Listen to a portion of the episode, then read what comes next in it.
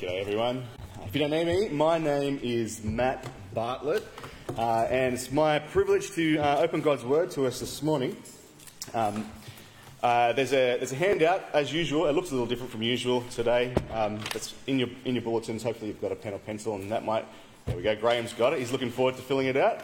Um, uh, it might help you along the way. Uh, so, we're going to be looking at uh, the book of Ephesians. But first of all, I've uh, brought along this morning an ancient relic. Some of you might have seen one of these before. It's a CD. Now, I hear that even you know prior to these, the CDs used to be like five times bigger and made of vinyl. But uh, I haven't got one of those. I've only got one of these uh, CDs. And just uh, you know, these days we. Uh, I'm not sure about you, but well, I listen to my music on my phone. I've got Spotify. I've got access to just about every song that was ever written. Uh, I can listen to it whenever I want. But um, when I was growing up, we didn't have that. We had CDs. We had limited access to just whatever CDs we had on our shelf, uh, or we'd, managed to borrow from one of our friends. And, you know, we would take the CD out, we'd put it in our CD player and into our Discman if we were lucky enough to have a Discman. And for the next 40 minutes or so, we were restricted to listening to only the, uh, the 10 to 15 songs that were on this CD. Um, now, you might remember listening to CDs, you might still listen to CDs. One of the ways that a lot of people listen to CDs, they, they put it in and they hit that skip button and skip all the way to their favourite song and they listen to it over and over again. Uh, my younger sister used to do that, and I have to say, it used to drive me crazy. Um, uh, but, you know, I, I guess it's a, it's a perfectly legitimate way of listening to a CD to skip forward to your favourite song and listen to it. But the problem of doing it that way is that you miss out on a whole lot. You know, the artist, in, in, this case Queen, um, uh, have just put together a compilation of songs that they have written for us listeners to, to, to listen to all of them, to, to receive it as, a, as an integrated whole, uh, to, to be listened to from start to finish.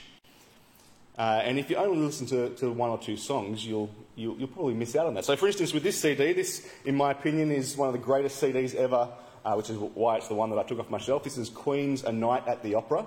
Uh, if I gave this to you, you'd probably, you might put it in your CD player and skip forward all the way to track 11, which is everybody's favourite song, Bohemian Rhapsody. This is the, uh, this is the CD it came from. And, you know, no one would blame you for doing that. Bohemian Rhapsody, amazing song you could listen to it over and over again. But if you did that, you'd miss out on a whole bunch of awesomeness. So, for instance, uh, there's, there's great songs on here. I'm in Love with My Car, sung by Roger Taylor, the drummer, brilliant song. Um, the Prophet song, track 8, one of the most under, the most underrated Queen song of all time, in my opinion. It's, it's like an eight minute epic. Uh, there's a whole bunch of other songs, including my wedding song is on this CD, actually. We, we danced to um, uh, You're My Best Friend by Queen. Um, but if you listen only to Bohemian Rhapsody, good though it is, you miss out on all this other greatness. Um, and you, you miss something important. You don't get to appreciate everything that the artist has put together for your benefit. Now, why is Matt banging on about his favourite CD? Um, there is a point, and it's this. Uh, in the Bible, there are 66 books, and each week at church, usually what we do is we choose one of those books and we zero in on one small chapter and we kind of mine deep into its meaning. Uh, and that is a great and massively beneficial thing to do, as I'm sure we can all attest here. Because as we go deep into one small part of Scripture, we mine a lot of gold and it's really beneficial for our lives. But did you know that, I'm sure, as I'm sure you did, uh, each of the books of the Bible are, are actually, they're, they're like this CD. They're an integrated whole that an author has written to be read from start to finish. And certainly, there's benefit to taking it chunk by chunk over several weeks, but there's also something really important to be gained by taking the whole lot in one go as well.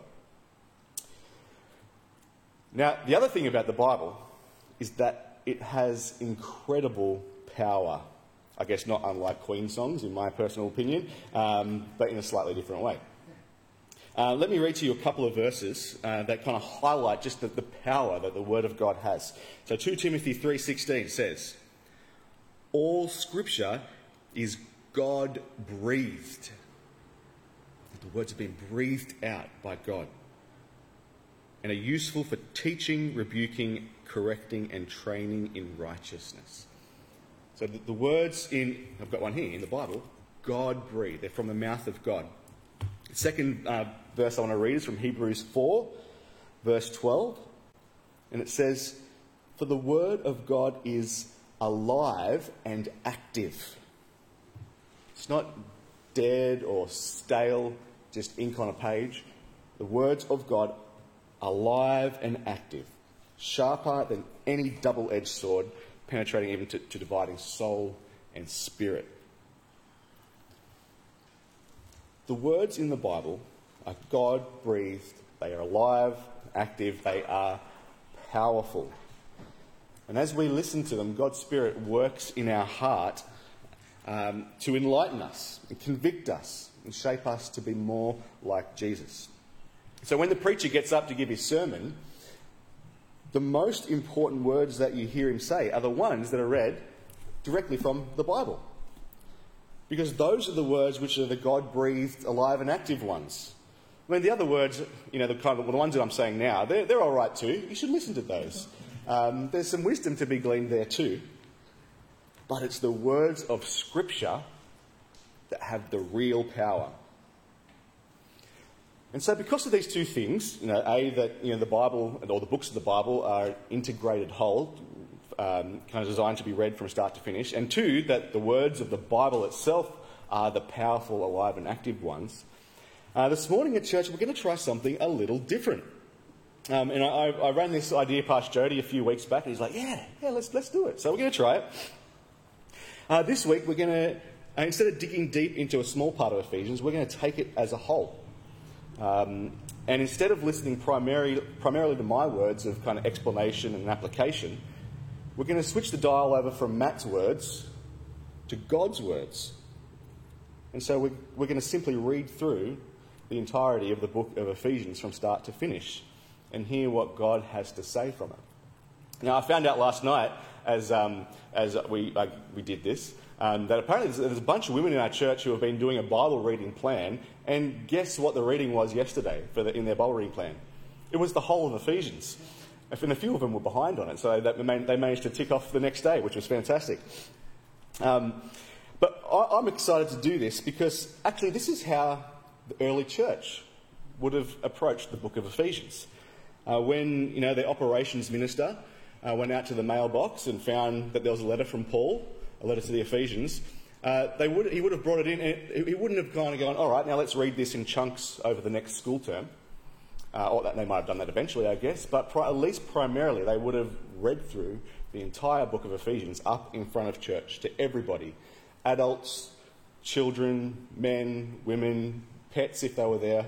I'm not sure if they were, but everyone who was present would have listened to the entire book of Ephesians. Um, and so that's what we're going to do today. Of, in some ways, it's kind of like we're in a, in a, bit of a time machine going back and experiencing the book of Ephesians, how it originally would have been uh, experienced in first century Ephesus, which I reckon is really cool. And so, to help us along the way, a couple of things. Like I said, there's the handout there. Hopefully, that'll help you uh, stay engaged. Um, on the back of the handout is a, uh, an illustrated overview of the book of Ephesians.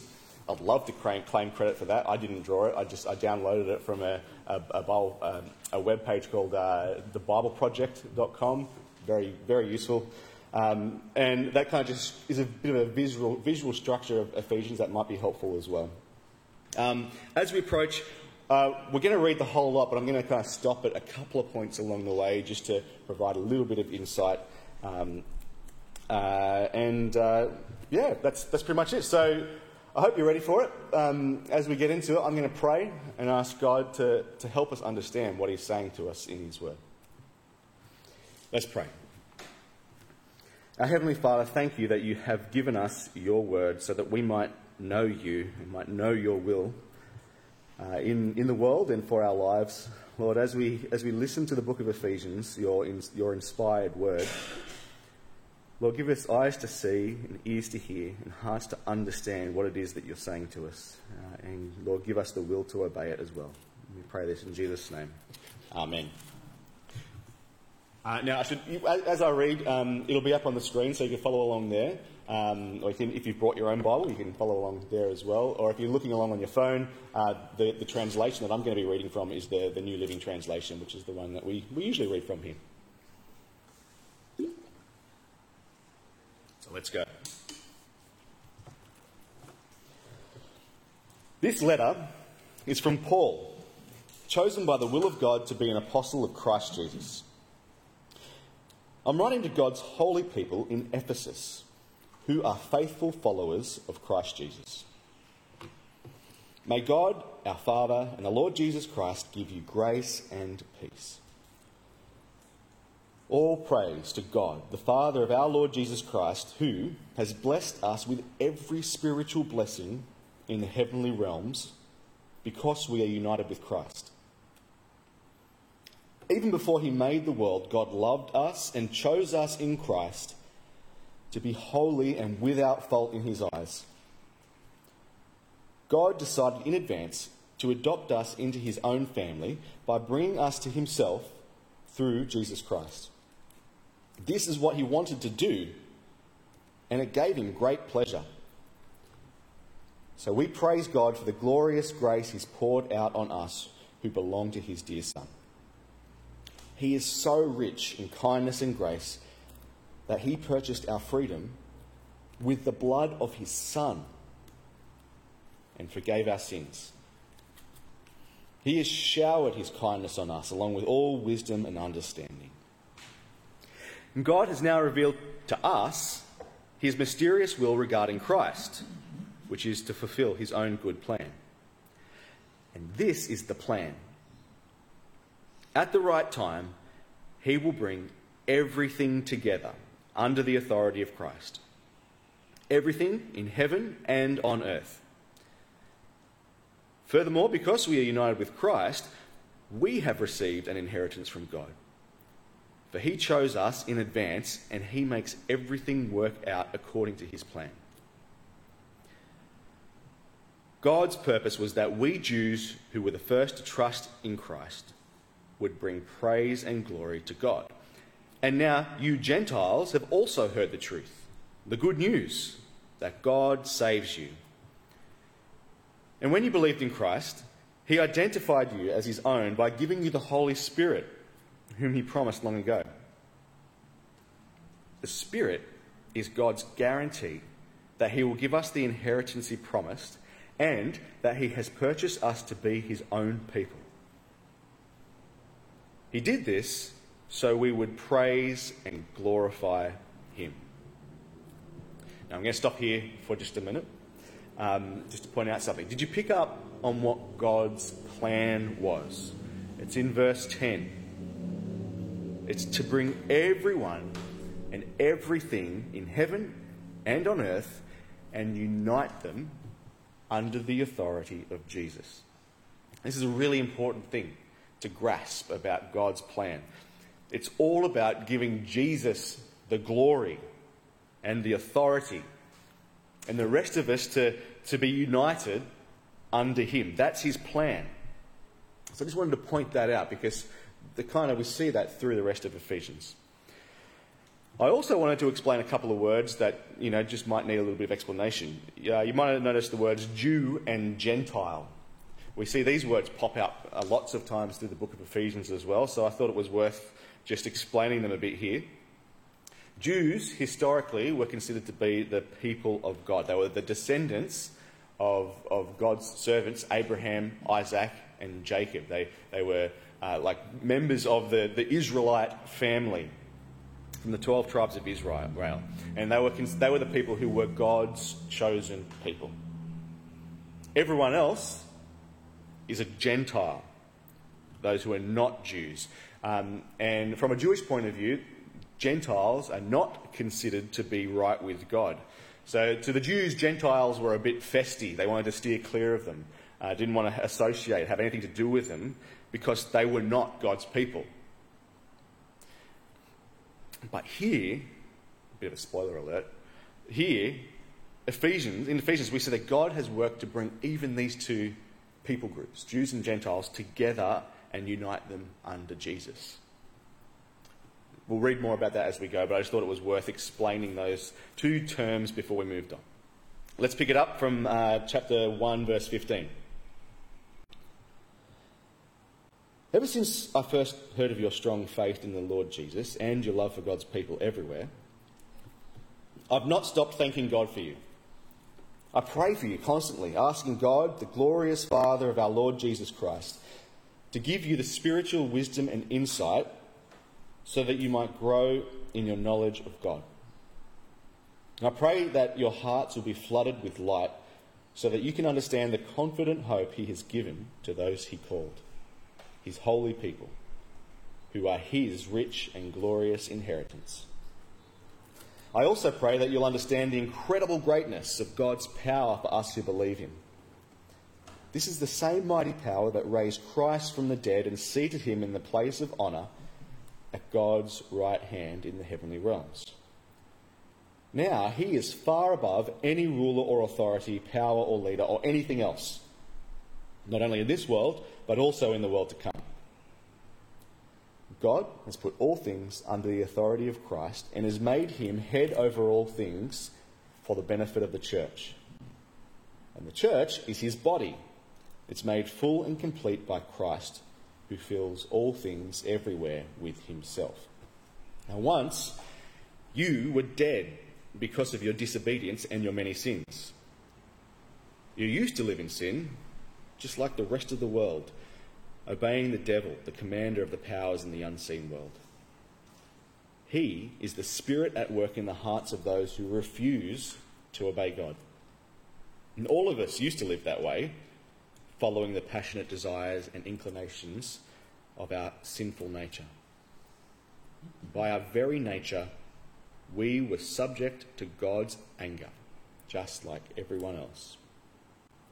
But God is so rich in mercy, and He loved us so much that even though we were dead because of our sins, He gave us life when He raised Christ from the dead. It's only by grace that you have been saved. For He raised us from the dead along with Christ and seated us with Him in the heavenly realms because we were united with Christ Jesus so God can point to us in all future ages as examples of the incredible wealth of his grace and kindness towards us, in shown in all he has done for us who are united with Christ Jesus. God saved you by his grace when you believed. You can't take credit for this. It's a gift from God. Salvation is not a reward for the good things we have done, so none of us can boast about it. For we are God's masterpiece. He created us anew in Christ Jesus so we can do the good things He planned for us to do long ago. Now, did you notice here God's call from death to life? It started back in, chapter 1, verse 20, and talking about how the power of God raised Jesus from death to life and seated him in the place of honour in the heavenly realms. And so God's call started with Jesus, but it also he goes on to talk to how he called us from death to life too, because we were in Jesus. Despite the fact that, that people were spiritually dead because of sin, believers were, to, were raised from death to life with Christ and seated in glory in the heavenly realms, not because we're particularly awesome people, but because through our faith in Jesus, we are united to Him and God called him from death to life. And so we too are called from death to life. Now back to the Gentiles, verse 11. Now don't forget that you Gentiles used to be outsiders. You were called uncircumcised heathens by the Jews, who were proud of their circumcision, even though it affected only their bodies and not their hearts. In those days, you were living apart from Christ you were excluded from citizenship among the people of Israel, and you did not know the covenant promises God had made to them. You lived in this world without God and without hope. But now you have been united with Christ Jesus. Once you were far away from God, but now you have been brought near to Him through the blood of Christ. For Christ Himself has brought peace to us. He united Jews and Gentiles into one people when, in his own body on the cross, he broke down the wall of hostility that separated us. He did this by ending the system of law with its commandments and regulations. He made peace between Jews and Gentiles by creating in himself one new people from the two groups. Together as one body, Christ reconciled both groups to God by means of his death on the cross, and our hostility towards each other was put to death. He brought this good news of peace to you Gentiles who were far away from him, and peace to the Jews who were near. And now all of us can come to the Father through the same Holy Spirit because of what Christ has done for us. So now, you Gentiles are no longer strangers and foreigners. You are citizens, along with all of God's holy people. You are members of God's family. Together, we are his house, built on the foundation of the apostles and prophets. And the cornerstone is Christ Jesus himself. We are carefully joined together in him, becoming a holy temple for the Lord. Through him, you Gentiles are also being made a part of this dwelling where God lives by his Spirit. I just want to stop and explain again. Now, through the Bible, it talks about the place where God's people belong is the kingdom of God. And God's kingdom kind of takes different forms throughout the various stages of the Bible. Um, and ultimately, it kind of refers to that uh, that eternal heavenly kingdom where all of God's people will spend forever with their King, Jesus. But through most of the Bible, citizenship in God's kingdom has been exclusive. So, not, not just everyone could be a citizen. You pretty much had to be born in, which was good news for the Jews who were born in, and bad news for the Gentiles who weren't. But again, the recurring theme is that through Jesus, God has enacted his plan to unite even the, the Gentiles into his kingdom. Not as slaves, not as tourists, but as fully fledged citizens. And that's good news for you and me as well, because I don't know if you realise this, but, but most of us fit into that category of Gentiles. I don't know if there's anyone here today that knows that they have Jewish heritage. I've got a friend uh, who has Jewish heritage, so he is a descendant of Abraham, like legitimately. Um, uh, but most of us in, in uh, 21st century Australia don't fit that category. We're Gentiles. And so this means that we would have been excluded from God's kingdom as well, if not for Jesus breaking down that wall of hostility and bringing us in. So we too can have God's Spirit.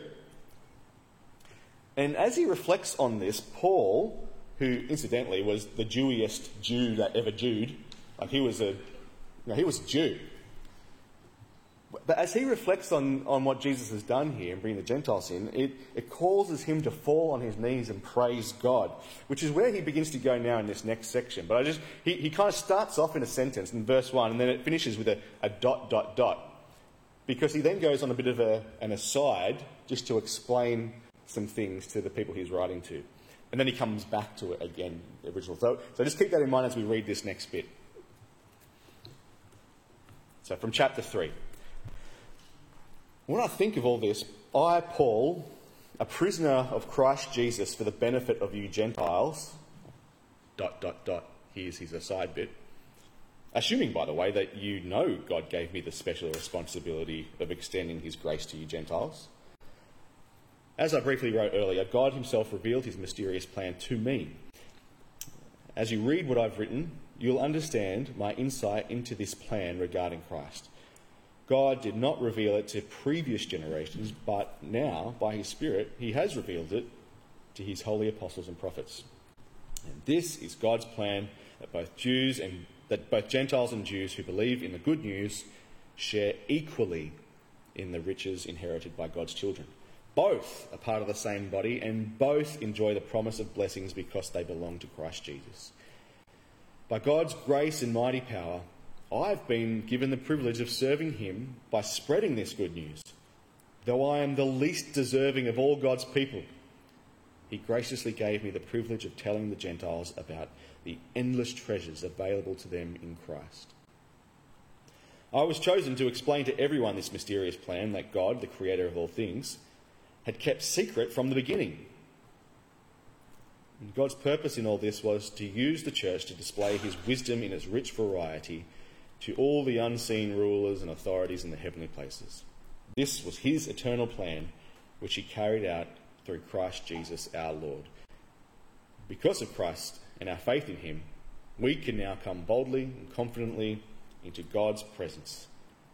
So please don't lose heart because of my trials here. I'm suffering for you, so you should feel honoured. When I think of all this, and this is where he gets back on track into what he was saying before, when I think of all this, I fall to my knees and pray to the Father, the creator of everything in heaven and on earth. And I pray that from his glorious, unlimited resources, he will empower you with inner strength through his Spirit. then Christ will make his home in your hearts as you trust in him. Your roots will grow down into God's love and keep you strong. And may you have the power to understand, as all God's people should, how wide, how long, how high, and how deep is his love. And may you experience the love of Christ, though it is too great to understand fully. Then you'll be made complete with all the fullness of life and power that comes from God. Now, all glory to God, who is able, through his mighty power at work within us, to accomplish infinitely more than we might ask or think. Glory to him in the church and in Christ Jesus through all generations, forever and ever. Amen. Now, of, kind of feels at this point that this is like the end of Ephesians, isn't it? It's just the way that that last paragraph finished, but it's only halfway through. And that's because this is a really significant hinge point. Um, and if you look at that, that picture on your handout of the overview of Ephesians, you can see this represented. There's two halves uh, of Ephesians um, uh, one, the box on the left or the box on the right. Uh, and uh, so far in this first half, we've been looking at the foundations of the gospel, basically, what God has done through Jesus and who he has made us and called us to be through Christ. And now Paul changes gears a little bit and he turns to some very practical teaching on what this should look like in the life of believers, how we can live a life worthy of God's calling. And he mentions a few different realms in which this applies. And the first realm uh, is in the church. So we'll pick it back up again from chapter 4. Therefore, in light of all this stuff I've just said, I, a prisoner serving, for serving the Lord, beg you to lead a life worthy of your calling. For you have been called by God. Always be humble and gentle. Be patient with each other, making allowance for each other's faults because of your love. Make every effort to keep yourselves united in the Spirit, binding yourselves together with peace. For there is one body and one Spirit, just as you have been called to one glorious hope for the future. There is one Lord, one faith, one baptism, one God and Father of all, who is over all and in all and living through all. However, he has given each one of us a special gift through the generosity of Christ. That's why the scripture says, when he ascended to the heights, he led a crowd of captives and gave gifts to his people. And notice what it says he ascended. This clearly means that Christ also descended to our lowly world. And the same one who descended is the one who ascended higher than all the heavens so that he might fill the entire universe with himself. Now, these are the gifts Christ gave to the church the apostles, the prophets, the evangelists, and the pastors and teachers. Their responsibility is to equip God's people to do his work and build up the church, the body of Christ. This will continue until we all come to such unity in our faith and knowledge of God's Son that we will be mature in the Lord, measuring up to the full and complete standard of Christ. Then we will no longer be immature like children we won't be tossed and blown about by every wind of new teaching, We will not be influenced when people try to trick us with lies that are so clever they sound like the truth. Instead, we will speak the truth in love, growing in every way more and more like Christ, who is the head of his body, the church. He makes the whole body fit together perfectly. As each part, as each part does its own special work, it helps the other parts grow so that the whole body is healthy and growing and full of love. So that's the first realm that Paul talks about here about living a life worthy of the calling we've received, and that's in the church. Now he moves on to uh, look at a life worthy of the calling in our personal lives. So, verse 17. With the Lord's authority, I say this Live no longer as the Gentiles do, for they are hopelessly confused. Their minds are full of darkness. They wander far from the life God gives because they have closed their minds and hardened their hearts against Him. They have no sense of shame. They live for lustful pleasure and eagerly practice every kind of impurity. But that isn't what you learned about Christ.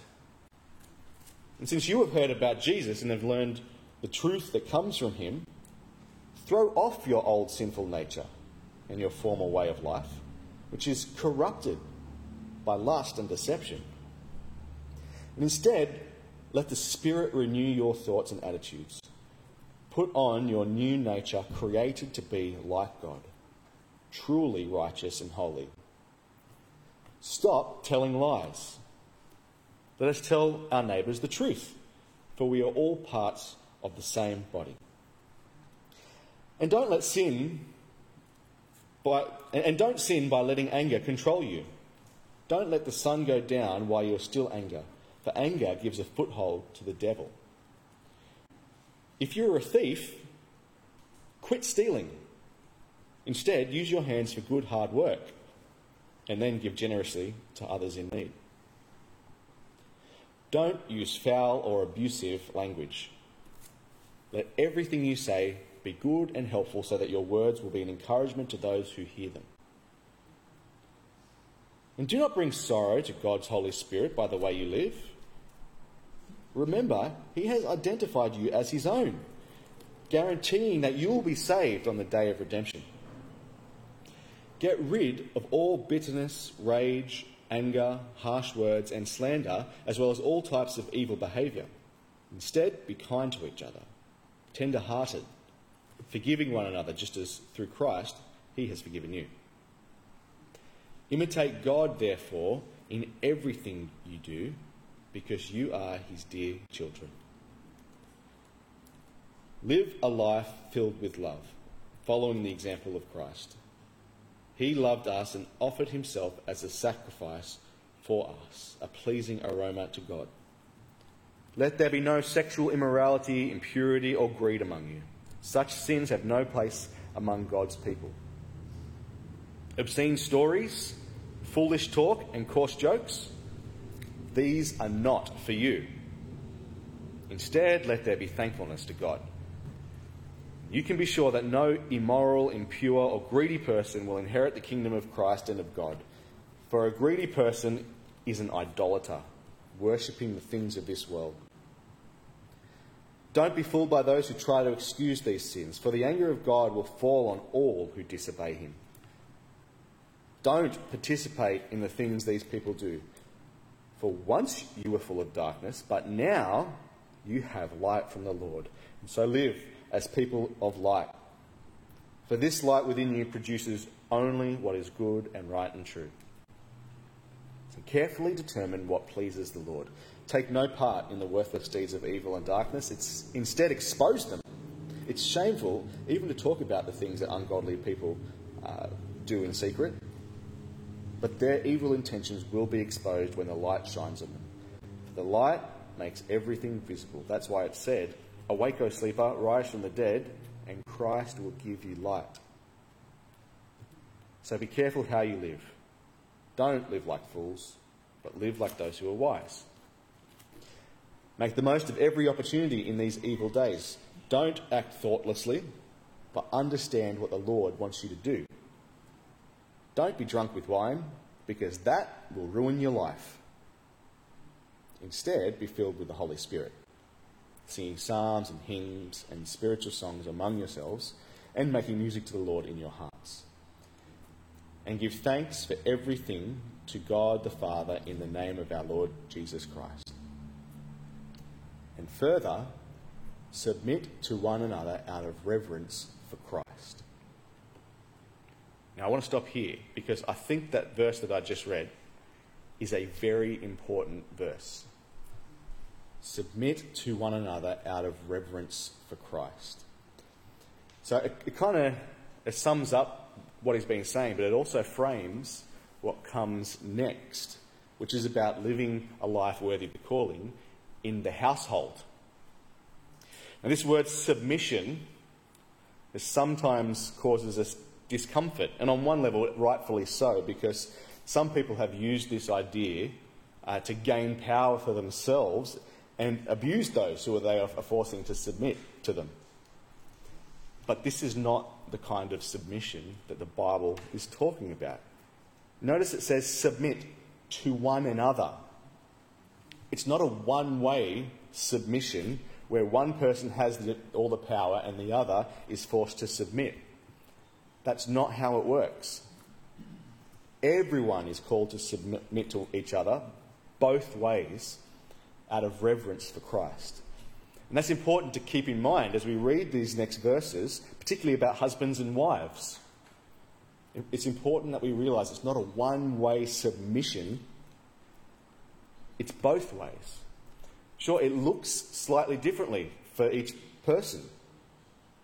It looks differently for the husband as it does for the wife. But the whole point is that it's not a power imbalance, it's mutual submission. And then it's the same when it comes to talking about parents and children, and later on the slaves and masters bit too. Um, which, just, just a word on the slaves and masters bit, that is a bit of a foreign concept to us on one level as well in 2021 because we don't really have slaves in our household like they did back in, in Ephesus and actually for a lot of, a lot of history. Um, one of the things that I find helpful, if just picturing that, we've tried, you know, we try to apply it to different things. The one that I've got in my head is uh, thinking about Batman and Alfred. Uh, so if, I don't know if you've ever watched a Batman movie or uh, the Lego Batman movie. It's pretty hilarious. You should watch it.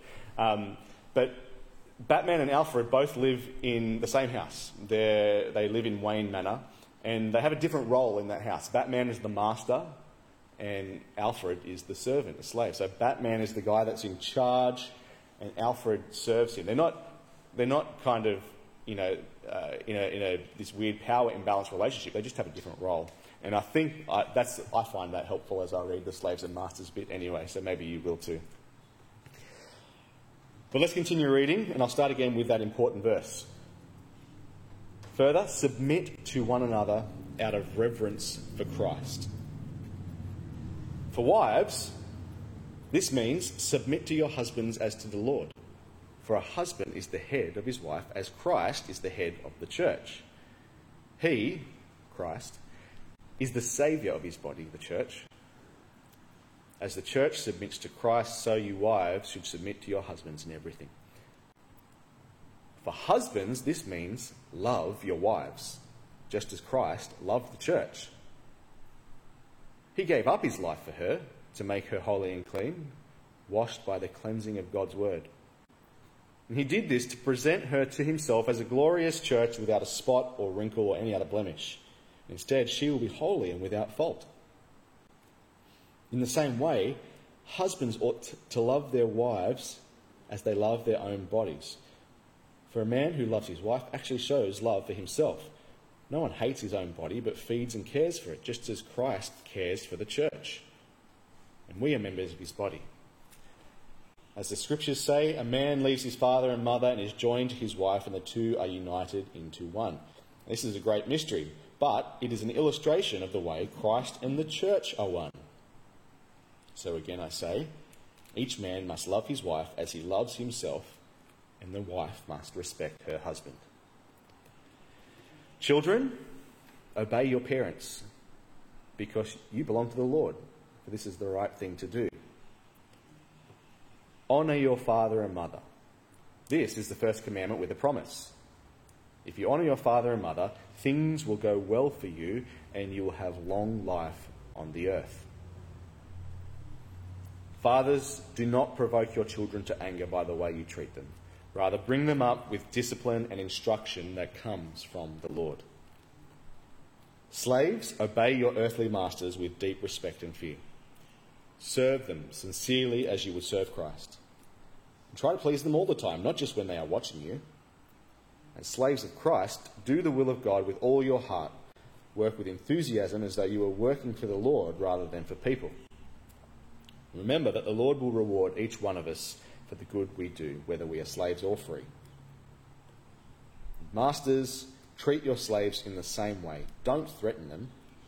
Remember, you both have the same master in heaven, and he has no favourites. So there's the three realms uh, first the church, then in personal life, and then the household. We move on to this last section, which is all about fighting a spiritual battle. So we're on the homeward stretch here. A final word be strong in the Lord and in his mighty power. Put on all of God's armour so that you'll be able to stand firm against all strategies of the devil. For we are not fighting against flesh and blood enemies, but against evil rulers and authorities of the unseen world, against mighty powers in this dark world, and against evil spirits in the heavenly places. Therefore, put on every piece of God's armour so that you will be able to resist the enemy in the time of evil. Then, after the battle, you will be standing firm. Stand your ground, putting on the belt of truth and the body armour of God's righteousness. For shoes, put on peace that comes from the good news, so that you'll be fully prepared. In addition to all of these, hold up the shield of faith to stop the fiery arrows of the devil. Put on salvation as your helmet and take the sword of the Spirit, which is the Word of God. Pray in the Spirit at all times and on every occasion. Stay alert and persistent in your prayers for all believers everywhere. And pray for me too. Ask God to give me the right words so I can boldly explain God's mysterious plan that the good news is for Jews and Gentiles alike. I'm in chains, chains now, still preaching this message as God's ambassador. So pray that I'll keep on speaking boldly for Him as I should. To bring you up to date, Tychicus will give you a full report about what I'm go- how I'm doing and how I'm getting along. He is a beloved brother and faithful helper in the Lord's work. I've sent him to you for this very purpose, to let you know how we are doing and to encourage you. Peace be with you, dear brothers and sisters, and may God, the Father of the Lord Jesus Christ, give you love with faithfulness. May God's grace be eternally upon all who love our Lord Jesus Christ. Well, there you go. That's the end of our journey through the letter to the Ephesians. As we've read that just now, we have heard the, the alive and active words breathed from God's mouth.